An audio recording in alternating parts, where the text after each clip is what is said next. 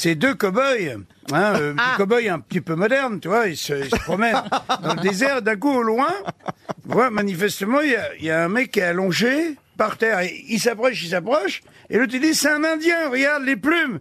C'est un Indien authentique, un vieil Indien qui est là, aplati par terre, l'oreille collée au sol. Il dit, regarde ça parce que tu verras pas ça souvent. Tu sais que cet Indien, par exemple, il peut repérer, entendre avec son oreille un cheval à plusieurs kilomètres. Ils arrivent vers l'Indien en question. Il dit alors, l'Indien, qu'est-ce que t'entends? L'Indien dit, un chariot avec deux chevaux, un homme, une femme et deux enfants. Alors l'autre il dit, putain, là je suis épaté parce que, dit bon, il dit à une heure, en plus il précise, tu vois. Il dit bon, qui repère un chariot et, et deux chevaux euh, à une heure, je l'accepte volontiers, mais comment?